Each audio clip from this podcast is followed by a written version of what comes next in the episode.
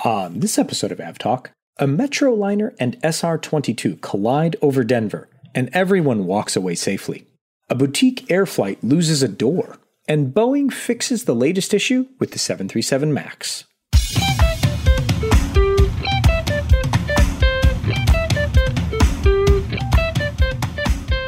Hello and welcome to episode 112 of AvTalk. I am Ian Petchenik here as always with Jason Rabinowitz. And hi, Ian. How are you? Hello, Jason. I am well. How are you, sir? I'm good. I haven't been on a plane since I last came out to see you, and I'm, I'm itching to get back out again. Yeah, I once once that they what do they say? The first one's free. Uh, sure. Or something. I don't know. Uh, it, so I am vaccine dose number two plus 14 days today. And yet you're not on a plane right now and have no plans to be anytime soon. Well, I have plans to be. I just have to. You have you know, thoughts. I have plans. I, I have dreams. I have dreams, Jason. Yeah, but I'm feeling good. I, I'm I'm feeling very good about all of those things. I'm feeling good about the fact that things appear to be moving towards normal ish in certain circumstances, and people are considering things like letting us Americans into the EU later this summer. That seems maybe. like a thing, maybe. Uh, it seems like it's it's going to happen at some point. Yeah, at some point. But I, I, there are people that I know that are are going places and doing things, and it just makes me happy inside. Going places and doing things, uh, they're both fantastic. I could not agree more. I wish I were a bit more proactive and booked all sorts of flights to all sorts of funky places back when fares were basically free, but those days are seemingly behind us. Yeah, I mean, it's planes are planes are full ish and they are the fares that is are are no longer free ish. Mostly, I mean, last week I did book a round trip New York to, to Tokyo in February 2022 for $225. I give about a, a 5 to 10% chance that Japan's actually open by then to visitors, but there are still deals out there if you're willing to give the airlines an interest free loan for a year. Right, right. I mean, you, you can still find a really good deal here and there, but the days of going, hmm, I will fly anywhere for under hundred dollars. Yeah, you know, I blew that uh, opportunity on my flight to Chicago. Yeah, well, sucker. But I'm glad you did. Me too. So the past couple of weeks have not been good for aircraft staying together, but have been good for outcomes as far as those aircraft not staying completely together. So on the 12th of May, last week, there was an accident in or outside of Denver where two aircraft collided. One landed safely, how I do not know, and the other used the Cirrus airframe parachute system to uh, come to a, a safe land landing. You were going to call it a landing. Stop. Arrival on the ground. Yeah, arrival on the ground. Uh, and every single person involved walked away, L- literally walked away. So I guess we'll back up. There was a, a Metroliner on approach to Denver's Centennial Airport, and there was a Cirrus SR 22 that was also approaching the airport, and they were lining up, or supposed to be lining up for parallel runways. And from the ADSB data that we have and listening to the air traffic control recordings, the Cirrus SR22 looks like it didn't do exactly what it was supposed to do and overshot the turn for for the parallel runway that the, the Metroliner was on, and they they collided. The Metroliner lost I mean, what maybe 10 to 15 feet of its upper fuselage. I mean, basically from from the behind the wing to the front of the front of the empennage, it, it was basically just torn off the aircraft. Yeah, it didn't look like it was too far off from the entire tail section being severed completely either. It ended up looking like a flatbed trailer with a tail. Basically, yeah. It's kind of miraculous, but aircraft uh, of that era and of that style, they were built like tanks, and it clearly used every bit of its tank like nature to land while the Metroliner pilot didn't even know really what happened. That's the craziest part. He declares an emergency on short final and says, I've lost an engine. And it's it, important to note the Metroliner, in this particular instance, a Key Lime Air Metroliner, is a single pilot aircraft because it is a cargo aircraft. And so the pilot lands thinking that he's just had an engine failure and then taxis to the ramp and I think that the air, air traffic controller goes, uh, when you see what's happened, you're going to want the fires. We're rolling trucks in your direction. Yeah, I was kind of amazed looking at the, the ADSB data after the fact that it kept reporting data accurately all the way after the, the landing and taxi and shutdown. Meanwhile, half the back of the plane is missing. I mean, the, the transponder was still attached, so all worked out well there. But I, I mean, what I was reading about the the Metroliner is, is that all of the flight controls, the actual, you know, kind of the cables and the, the actuators yeah, and you. all the important bits that make the bits on the back go in a direction. That that's under the fuselage floor.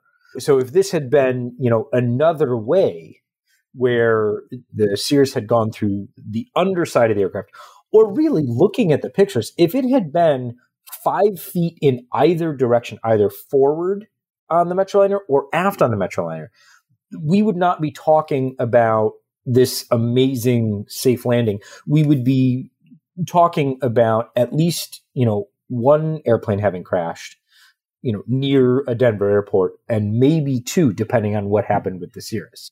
I mean, this was close, and we'll put the the photo in the show notes or link to the photo in the show notes because I mean, you look at these things and go, it was really, really lucky. Yeah, it was also lucky that uh, where the Cirrus came down, it was in a rare kind of open area in, in that section of Denver there is a lot of, of, populated, built up area around where that accident happened. And, and, thankfully, it came down just in the middle of a, I guess, a, a state park or, or, something. I'm not quite sure. But yeah. everything about this was like knock on wood, dumb luck that nobody was hurt. Yeah. There, so the the collision happened over the Cherry Creek State Park. And right around I mean, not right around, just around the entire park is housing. And then there, there's the airport on, just to the south. And so there's this area just north of the airport where it, it's an open field, basically open, open area. And, and that's where the, the Cirrus came down and, and the CAPS did its job. I mean, it, these things are amazing. Yeah, we're going to have to try to get someone from Cirrus on the show yeah, to talk about are. that system. We are. Just because, you know, it, I, I would love to dig into it. Yeah. Obviously, the NTSB has dispatched investigators to take the lead on this accident and find out why this happened. I, I thought it was particularly interesting, and I, I, learned this the hard way when trying to find the, the live ATC audio. The two aircraft were actually on different tower frequencies. So even though they were coming in to land parallel runways at the same airport at the same time, they weren't hearing each other. Not that I, I think that would have had any bearing on the accident because the Cirrus overshot their turn for final. But I, I thought that was very interesting that these two runways are on different frequencies, and I don't know how common that is. I know it's common at larger airports. You know, like for instance, I'm thinking of Amsterdam. They they have multiple frequencies depending on the the landing runway. Even Chicago does. North Tower, Center Tower. There, there is a. I still don't understand. There, Chicago built an air traffic control tower basically for one runway out of the 962 that are there, and it's. I don't even know if they have people in it all the time. But that's a whole other podcast segment on interesting regulations that require expensive construction projects. But I, I think, and and this is something that is really interesting to me. Centennial is a busy airport. Very There's busy. a ton of traffic. So I wonder if that plays into it, where because the runways are, are the size of the runways are quite different. Um, so you've got one runway that's that's really geared towards larger aircraft and, and, and things like that, and then one for kind of smaller aircraft. Not that the Metroliner is a huge airplane, but it's you know still bigger than a bigger than an SR twenty two. So I, I, I don't know how much that plays into it, but it would be interesting to see like how many of these you know centennial sized airports have multiple frequencies. Yeah. So thankfully, everyone okay there. Uh, NTSB will do its thing and, and talk to everybody and get to the cause of this and hopefully make some recommendations on how to prevent this from ever happening again. Indeed. If you want a, a shameless plug for a previous episode, if you want to learn more about how an investigation like that works and what recorders may or may not be available to the NTSB for these two particular aircraft, two episodes ago, episode 110, our conversation with Sean Payne is very illuminating in this regard. So uh, if you haven't listened to that episode, we highly suggest you do. Yeah, spoiler alert the uh, Cirrus probably has no recorder at all. Hmm. Hmm. You should take a listen if you haven't already. Let's stick with things that aren't supposed to happen but ended well and go to Michigan, I believe, where Jason Minneapolis. Minneapolis. I'm sorry, they both start. No.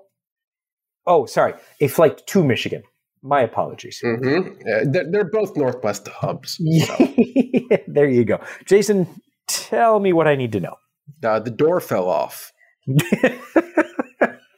well, there's your problem right there. Yeah. So Boutique Airways runs some essential air service flights throughout the, the Midwest. And this particular flight was from Minneapolis, not Detroit, to Ironwood, Michigan a couple of weeks ago.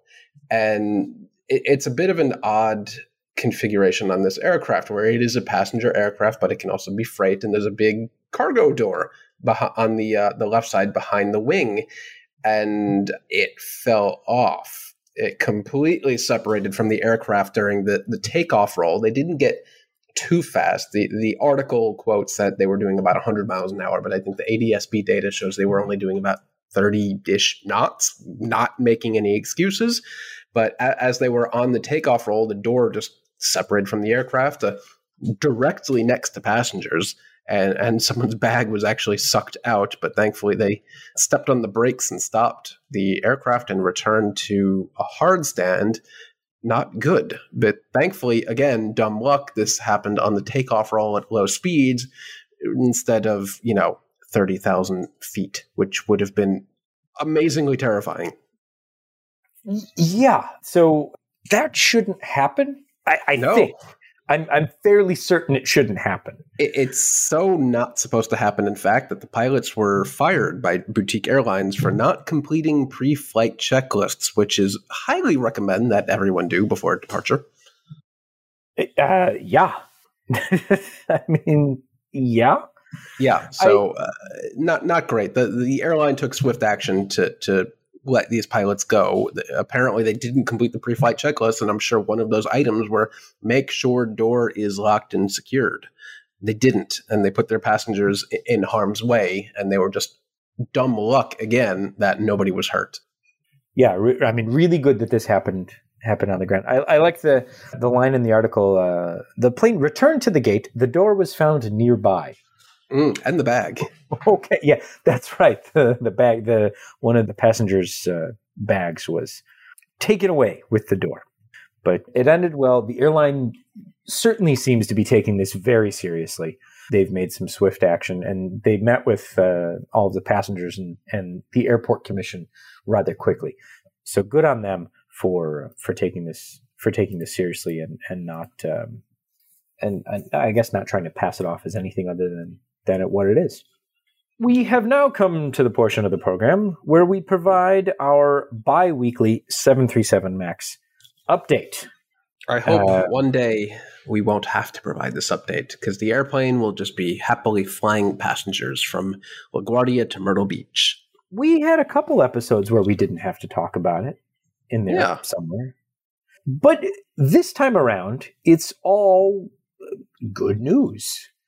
Well, mostly good news. 98% good news. So Boeing has resumed the deliveries of the 737 MAX today, uh, the 19th of May. That is the first delivery in, I think, just about a month.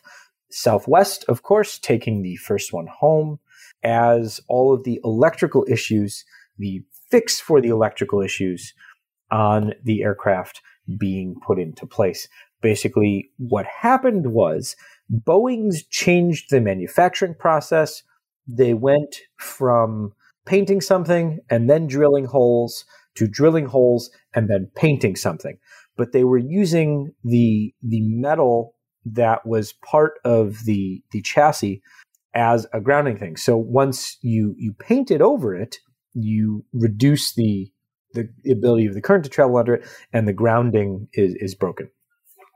So now they're adding some some cabling and, and some wires, and they'll be back to, to grounding the electronics as necessary grounding the aircraft so the aircraft can be ungrounded.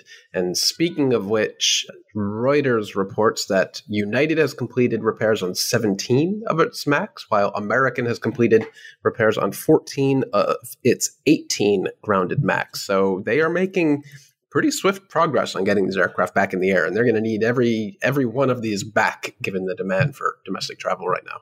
Yeah, other airlines that have put these either back into service or at least fix them enough to begin test flights. Blue Air put theirs back into service. They were actually first to to put their the 737 Max back into service after the electrical issues.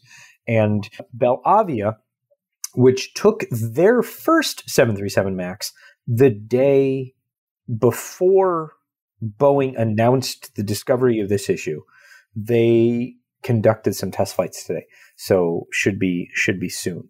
The 2% not great news as far as the MAX is concerned is that Ryanair is now not confident that they will take their first 737 MAX before the summer high season. So a little bit, I, I'm sure that they are very disappointed. And I'm sure that whoever has to answer the phone when Ryanair calls at, at Boeing is very tired of answering that phone. Yeah, well, at least it seems like Europe won't have a summer high season, maybe, possibly, but not not great. Uh, I'm sure Ryanair would rather have those aircraft than not have those aircraft. Yeah, I, I mean they they certainly well, it, especially since it was we're taking delivery in within two weeks. We're taking delivery any day now. We've got people standing by to fly the planes home. Yeah, quite a change for Ryanair, who when they take deliveries of 737s usually does in armada style, taking five or six of them at once. That's true. That's true. They they like to they like to bunch them up. Well, this time they'll they'll have no shortage to take with them. Hopefully, no. Um, but they'll do that. Uh, what do you say we we take a quick break, do some housekeeping, and then come back and run through some good news, some bad news, and some some okay news, I guess. That covers all of the different types of news. There's news. We'll be back with some housekeeping right after this.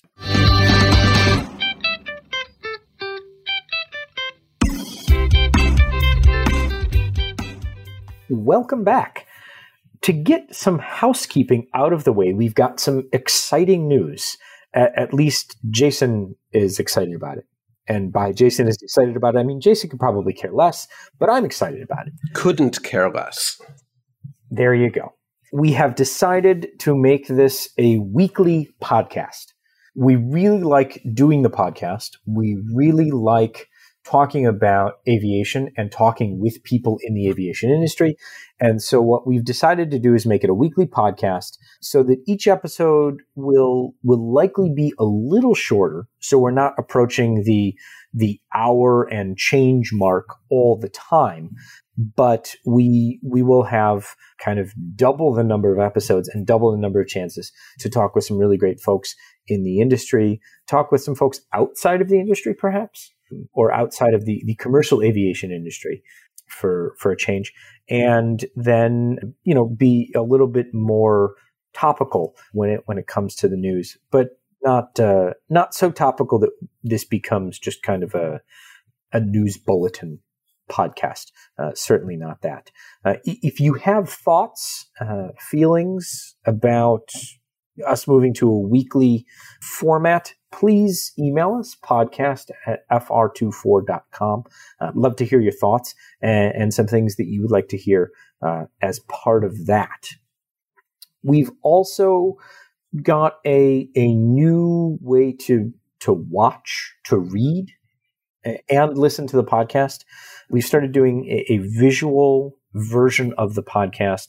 And, and by that, I mean it has this transcript or closed captioning, subtitles, uh, whatever you want to, to call it, that goes along with the audio in a neat little format. I think it's nice, and I hope that, that some people find that helpful. It's on YouTube, the Flightradar24 YouTube channel, or you can also go and watch those uh, on Facebook if that is where you like to uh, to do things. We will continue to put out the podcast in audio only format wherever your podcasts are found. So, so please feel free to subscribe wherever you get your podcast and leave a review or rating as you see fit. We much appreciate it. And now back to what's happening. Well, that's exciting. Jason. Yeah. Did you book your uh, flights no. to London on JetBlue? I didn't because the UK is not open yet. So, no. So, this is one of those aspirational things. Yeah, sure. So I'll elaborate been, on that grunt. Yeah. Okay, uh, please. After teasing and talking about launching flights to London for, oh, I don't know, years, years and years now, JetBlue has finally, finally, finally announced and put for sale its first round of flights to London, except it is only out of New York JFK. It is only once a day each to Heathrow and Gatwick, and the flight times are not great if you're a Heathrow fan. But they are announced, they're for sale. There's some promotional sales. I'm a little disappointed that JetBlue has decided to do round trip pricing with a Saturday night stay, like a traditional airline, rather than keeping its usual fare charging, I guess, I don't know what you would call it, uh, of one way pricing, but it is finally real. There's finally some more competition transatlantic. If, business class flying is your thing, there are some good deals. And I guess economy looks nice too. Uh, yeah, I mean, I'm for nice things and I enjoy transatlantic travel. Uh, that said, I I'm just glad that we don't have to hear about it anymore. Yeah. I mean, we will hear about it now. They didn't launch Boston flights and they won't until summer 2022. So that's about a year's delay from what we all expected. And the flights at a JFK, simply put, that the flight times are, are, are, bad. It's a 10 10 p.m. departure from JFK, uh, getting in 10 10 a.m. to Heathrow, which means if you're a business traveler, that, that day is kind of shot for you. There's no early morning arrival. And then oddly, the aircraft sits around for like eight hours at Heathrow doing nothing before returning on, on a late 6 p.m. or 6:30 p.m. flight back to JFK. We we had always heard rumors that the the slots JetBlue got at Heathrow were bad, but I don't think anyone thought they were quite this bad. I, I saw somebody trying to to make the argument that it was actually good that the timings were actually good. How the Gatwick could, flights are, are well timed, but Gatwick is right. not the business airport. Nowadays, who's to say what's what? That's true. There is no business travel, so who cares where you, where you end up? it doesn't matter. It, it is only one flight a day each way to each airport. The Heathrow flights from JFK start August 11th. The Gatwick flights start later in September, I believe. Uh, again, UK is not open and travel internationally is still a huge pain in the ass. So you need to do all sorts of COVID testing there and on the way back. Hopefully, that's not a thing by then if you're vaccinated. But I, am just not ready for that level of annoyance on international travel yet, especially for a for eh, for an inaugural flight. I, I just don't need that hassle. I, I can if I really wanted to fly the new Mint product, I could do that domestically. There you go. So we talked about this airline when it was first announced that it would be a thing and then kind of forgot about it. But now they've actually announced their route network and they're kind of starting with a with a, a, a healthy network. Play Airlines is the successor to WoW in so very many ways, but mostly because it's started by a bunch of former WoW executives. And also, the planes are still purple. Or Ish, are they red? Purple, or are they purple. pink? Here, they're, they're close. Yeah, t- it, they're they're in a they're in a shade, a red adjacent shade. But starting from from Iceland, we're going to see London Stansted. We'll see, let's see, Tenerife, Alicante, Barcelona, and Berlin, Paris, and Copenhagen eventually. So that'll be interesting to see how they how they get going and what happens, whether or not things go well for them, uh, given gestures wildly, you know, kind of the the climate they're launching into. But it, will you know, I'm I'm interested to to see how they do. Yeah, and interestingly, they they are not starting operations, or, or when they do theoretically start, they are not starting with ex WoW Air aircraft because those the corpse of WoW was already divvied up and, and sent out to plenty of other airlines. I think most of the fleet actually went to Air Canada. These 321 Neos are actually coming from the corpse of Interjet in Mexico. So the the circle of life of LCC aircraft continues. yeah, the, I, I forget which which desert all of the Interjet aircraft are parked in at the moment. But if you had like an overhead picture, you would just see it would be like a montage of one disappearing, one disappearing, one disappearing because they're being just divvied up. Yeah, we, we never really talked about the, the death of Interjet, but that was a slow, painful death where it was just kind of slowly drawn down the fleet over the months until they only had the superjets left that they didn't even have the parts off the fly. And then one day it's just like, Thanos snapped and the airline's gone.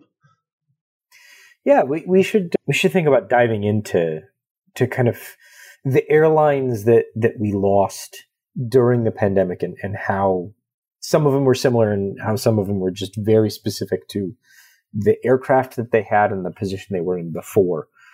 But yeah, we yeah, we didn't I guess we never really talked about Interjet. No, well, it was kind of like Avianca Brazil where it was just so painful and slow to watch the demise over years that it, it, happened so slowly that we never talked about it until they were gone and there was nothing left to talk about. There, there you go. An airline that I. Speaking amazed, of which, yeah, I, they've held on this long. I mean, they they just just a little bit longer. Uh, poor Mister Raccoon. Mr. Porter. His name is Mr. Porter. Mr. Porter. My apologies.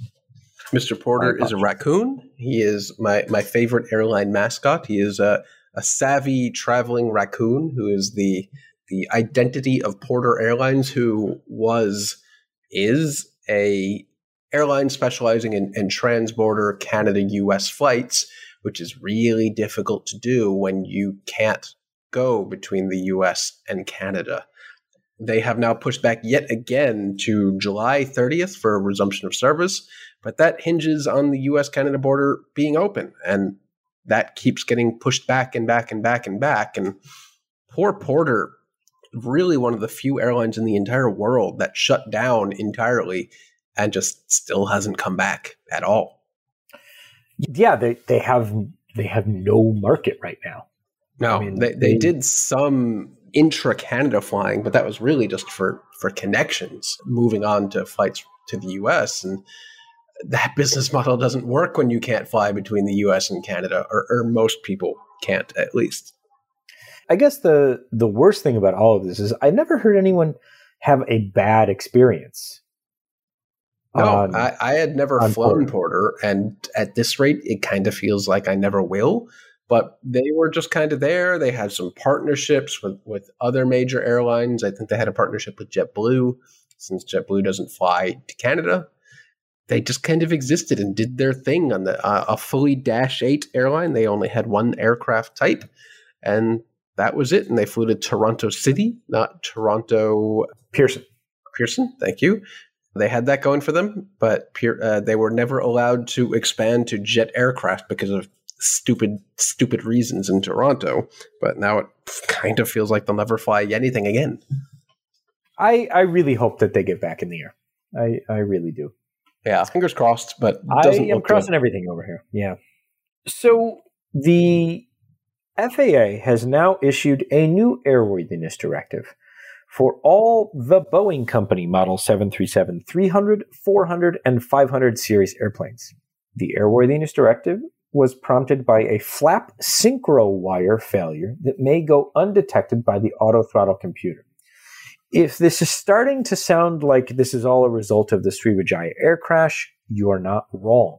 That said, the FAA says at this time, the preliminary data of the ongoing accident investigation shows that it is highly unlikely that the accident resulted from the latent failure of the flap synchro wire. So, as part of the investigation, they found out that this could be a thing, but it is, to quote the FAA, highly unlikely that the accident resulted from this thing. Okay. But it's a thing, and you want to fix it. So basically, keep testing your aircraft, your 737 300, 400, and 500s for a flap synchro wire failure, and all will be well. Okay. Uh, just I'm just in case anyone's listening and was concerned about their 737 3, 4, or 500. Uh, well, I guess this is just the kind of thing that happens with older aircraft. I wouldn't say this is a, a flaw of any sort. It's just uh, this isn't the max. This isn't even the NG. This is the classic. So things get old. Things need to be replaced. Yeah. So I mean, it's it's it's interesting that it was kind of found out because of this crash, but it's very interesting to me that they're they're saying it's highly unlikely that the accident resulted from this. So it's um, obviously we'll have to wait until the investigation is concluded and the report is out. But that'll be uh, that'll be something interesting to to look forward to. So let's close with uh, two pieces of interesting news, or, or two piece, one piece of good news, one piece of interesting news. One piece of good news was that over the weekend, Air New Zealand did their annual uh, Koru Care flight, and and thankfully we were uh, able to be a, a, small part of that and get to kind of showcase the the drawing. The Koru Care organization in New Zealand takes either children with disabilities, se- severe disabilities, or terminal illnesses, and does really great things for them. And so every year in New Zealand, as kind of part of that, gets together with you know kids and, and takes them on a flight of their life. And a few years ago, they drew a heart, and this year they ended up drawing a uh, a kiwi and did uh, a, a, pretty nice job. I, ha- I have to say, it was quite good. Yeah, yeah. Sometimes when you look at these things, you have to squint to kind of see what the the intent of the drawing was. But this time, it was spot on. Yeah, I, I thought they did a, a really nice job. They they took them up in the it's the all black livery, but it's not the all blacks livery. So it has nothing to do with the rugby team. It's just a black livery. They are very different according to folks in New Zealand because I made that mistake last week and I was yelled at. Unbelievable. no uncertain terms. Uh, so now, now I know a lot about the shape and styling of the feather on the aircraft. Uh, Interesting. So that's important. And everybody wins. I, I'm generally against these sightseeing flights where, where people pay money to go on a flight to nowhere, but this is most certainly not that. And also, the airline has to fly these aircraft every now and again to keep them fit and, and ready to fly. So it seems like a perfect opportunity to do that kind of thing, doesn't it? Yeah, I mean, th- this is. I mean, they Air New Zealand's been doing this for for a while, and and they also do like other support things that not always taking these kids on a plane. But this is, I mean, for some of these kids, it's it's the only time they get a chance to fly because they've got special requirements to be able to do things out in public or they need a certain environment and and flying on a normal commercial flight is just not in the cards for them. So when they've got kind of these special days and special flights and things like that, it's really cool that they they get to go and do that. And, and who knows what they'll end up drawing next year? Because I, I mean, we've got a heart, we've got a kiwi. I'm not sure. I'm not sure what's next. Maybe maybe an out flying outline of the entire country. That would be. Cool. I was just thinking that. So speaking of me getting yelled at, last week, Embraer publicized that it had received orders for, I, I believe it's 17 aircraft, nine for Horizon and eight for SkyWest for the Alaska Airlines fleet. And I made a crack that Alaska continues to grow its proudly all Boeing fleet. And some folks on Twitter took issue with this because apparently I was being sarcastic about that. And Alaska doesn't have an all Boeing fleet. No. But Jason, the airplanes say proudly all Boeing fleet. Except for the Bombardiers and the Airbus and the Embraers. Yeah, then that's true. so one individual took issue with the fact that I was making a sarcastic comment and said, "Oh, but the the Airbus are almost all gone, and the E175s fly for Horizon Air." And my response was, "Well, almost doesn't count, especially since they're keeping the A321 Neos around for quite some time still. And who owns Horizon Air?" Mm, Alaska Airlines Group. A wholly owned subsidiary of the Alaska Airlines Group. Yeah, it's kind of like how people say they'll post a picture of an an Envoy Air aircraft and say that's not American, that's Envoy Air. Well, American wholly owns Envoy Air, so technically they own that aircraft. The same thing is going on at Alaska, but this is nothing new. They, they're still taking their maxes with that stupid paint up front that says proudly all Boeing, even though it cannot be any farther from the truth now than it ever was. So I'm just saying, and there a lawyer jumped in and said, "Well, they're they're legally different." And I said, if this was a legal definition, you know, if this is a legal case, then then maybe we could have that discussion. But it's not. I'm looking at the plane and I'm going, it says Alaska Airlines on it, and they own the company, and it's a different kind of plane. So I I just think it's weird that they continue to I, I, don't, don't, see the value in that.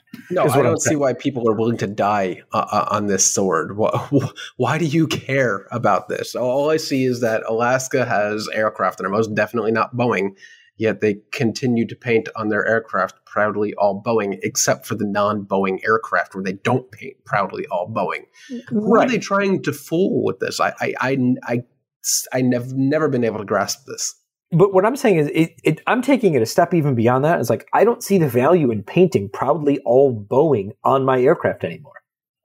Well, yeah, that, and it's also not exactly a point to be proud of recently. That's what I'm saying. That's what I'm saying. Like setting setting aside the factual inaccuracies here, I don't understand the value of continuing to do that. If I'm Alaska Airlines, especially as Boeing continues to remove any part of itself from the Seattle area where, where Alaska Airlines is headquarters, oddly enough, there doesn't need to be an attachment to Boeing because Boeing doesn't have an attachment to Seattle anymore, or it won't in the near future. It won't, you know, as as soon as it can possibly not. I, I guess is the is the way to to phrase that.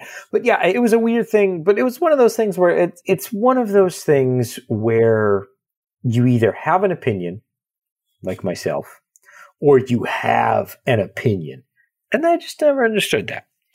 But I'll, I'll leave it there. And, and if you have an opinion, please email us at podcast at fr24.com and let us know your opinion. I will read all of these emails that you send in and then proceed to tell you in the next episode either why you are right because you agree with me or why you are wrong because you don't. No, we'll we'll go through them. Don't backtrack uh, on that. That's exactly correct. If, if, we, but what I'm saying is, if we, if there's an argument to be made, and to tell me that why I'm wrong, and it's a convincing one, because heaven knows I'm wrong a lot. I'm happy to be to be put in my place. And now, because we're a weekly show, I can be put in my place much more quickly. Is that a positive thing? Bright side, man. Bright side. Okay. Okay. Okay. This has been episode 112 of AvTalk. I am Ian Petchenik here, as always, with Jason Rabinowitz. Thanks for listening. And see you next week.